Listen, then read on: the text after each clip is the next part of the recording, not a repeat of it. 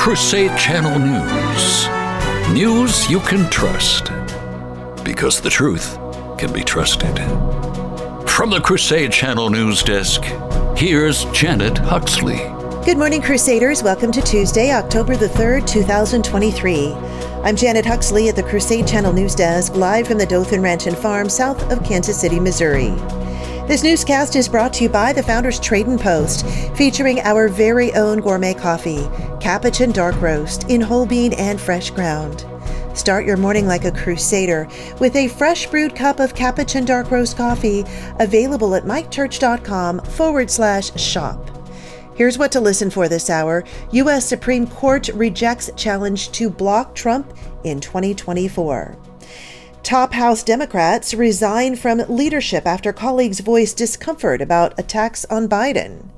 Nine-year-old girl feared to have been abducted in upstate New York found alive. Suspect with history of sex abuse in custody. And just how welcoming should the Catholic Church be? Well, they're pulling out all the stops, but the U S Supreme Court yesterday declined to take a long-shot challenge to former President Donald Trump's eligibility to appear on New Hampshire's ballots during the twenty twenty-four election. One John Anthony Castro filed an appeal with the Supreme Court several weeks ago, claiming the president should be disqualified after a reading of a section of the U S Constitution's fourteenth Amendment. Mister Castro, a Texas lawyer who's running for president, uh, claimed that President Trump partook in an insurrection against the federal government because of the January sixth, twenty twenty-one Capitol breach. The decision by the U S District Court for the Southern District of Florida dismissing petitioner John Anthony Castro's civil action on the grounds that he lacks constitutional standing to sue another candidate who is allegedly unqualified to hold public office. At the same time, he asserted that because he's a Republican candidate, President Trump's name appearing on the ballot injures his ability to obtain donations.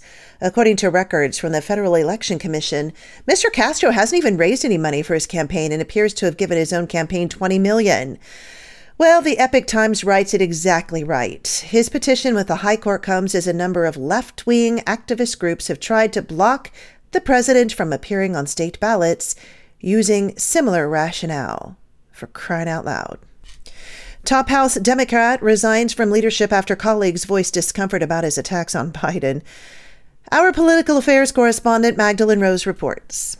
Congressman Dean Phillips, a Democrat from Minnesota, recently stepped down from his House Democrat leadership role in a move that Fox News Digital is told was not forced, but the writing was on the wall over his calls for a primary challenger to Joe Biden. Fox News Digital is told that Phillips was not pushed out of his role and that the leadership was generally supportive of Phillips, but that his criticism of Joe Biden caused ripples in the caucus. It's never a good idea to talk about primarying the main leader of your party, in this case the President of the United States, and it's a bit short-sighted thinking that you could do so and not be forced out. Being forced out doesn't mean it's being said to you officially, it means it's being told to you unofficially, and you have to do it to have any semblance of a political future left. For the Crusade Channel, I'm political affairs correspondent Magdalene Rose. The nine-year-old girl who vanished from an upstate New York park has been found safe, and a suspect involved in her disappearance is in custody, officials announced on Monday. Charlotte Senna is in good health after she went missing during a bike ride while camping with her family at Lake Moreau State Park on Saturday, state police said. The little girl's mother feared her trusting daughter had been abducted from a trail through the park called Loop A, where her bike was found, a theory authorities had said was quite possible. State police confirmed during the investigation they identified an individual who was in the park around the time Senna went missing. When investigators searched multiple homes tied to that person, they located Senna around six thirty p.m. Monday and took a suspect into custody, authorities said. Sources told the Albany Times Senna is believed to have been found in a trailer next to a house in Milton where one of the suspect's relatives lives. The newspaper reported, citing sources, the suspect is a fifty-one-year-old man who was convicted in nineteen ninety-seven for sodomy. Praise God, they found her, and our prayers were answered. Again, she is said to be in good health. Our quote of the day, nothing great is ever achieved without enduring much, Saint Catherine of Siena. And coming up, our saint of the day, the little flower of Jesus, a very well-known nun who passed away at a young age of T B. You're listening to Crusade Channel News. Hey, my incorrigible bibliophile bros, if you only have time to read one book this summer, well, then go ahead and read the Holy Bible. But if you have time to read two books, then read The Restoration of Christian Culture by John Senior. And for extra credit, if you have time to squeeze three books in, then add The Destruction of Christian Culture by Mister Senior. All available in our massive book selection at shop dot mike church dot com. Our saint of the day is Saint Therese of Lisieux.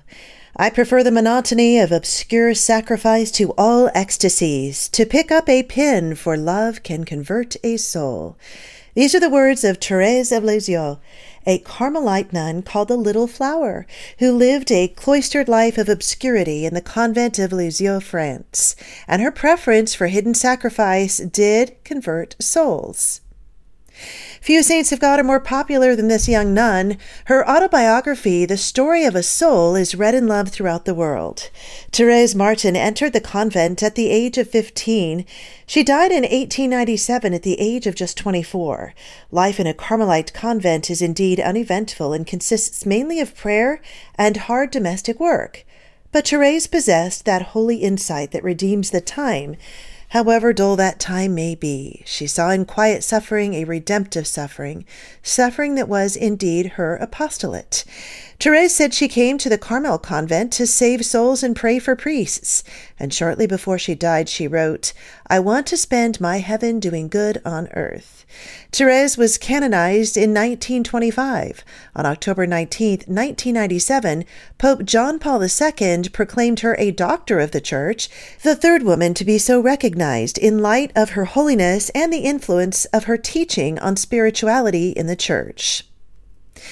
And speaking of the Church, the Catholic Church is in a precarious cultural moment in history as it balances the need to stay true to its teachings, but also to live out its mission to be a welcoming church, as Pope Francis has emphasized. So writes Fox News.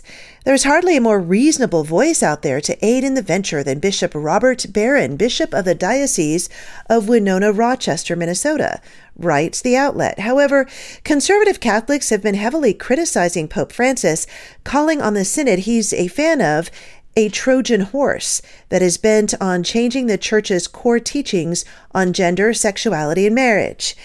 Because beyond his clerical position, Barron is the popular priest behind Word on Fire, a global Catholic ministry, and he also announced only recently he is one of the delegates chosen by Pope Francis to partake in the monumental event called the Synod on Synodality, which is taking place at the Vatican in Rome for most of October. The Synod on Synodality is the largest so-called readjusting perhaps of the Catholic Church since Vatican Two in the early nineteen sixties. What's different is that these next few weeks of discussions not only involve men of the cloth, bishops, and priests, but many more lay leaders, women, and advocates for L G B T Q Catholics. Friar Gerald Murray, a canon lawyer and pastor of the Church of Holy Family in New York City, wrote about the synod in The Catholic Thing. He said, "It unapologetically calls into question various Catholic doctrines under the guise of listening to the Holy Spirit, who, remarkably, is somehow speaking through the complaints and criticisms of those who reject what the Church teaches and has always taught." Barron says ultimately the Church has to decide what it means to be a welcoming church. Read the rest of the article on Fox Online. Send me your news tips to Janet at crusade channel dot com. Stay tuned to the Crusade Channel with live breaking news updates all day and the best live talk radio anywhere. You're listening to Crusade Channel News. I'm Janet Huxley for the Crusade Channel, seeking news and finding truth.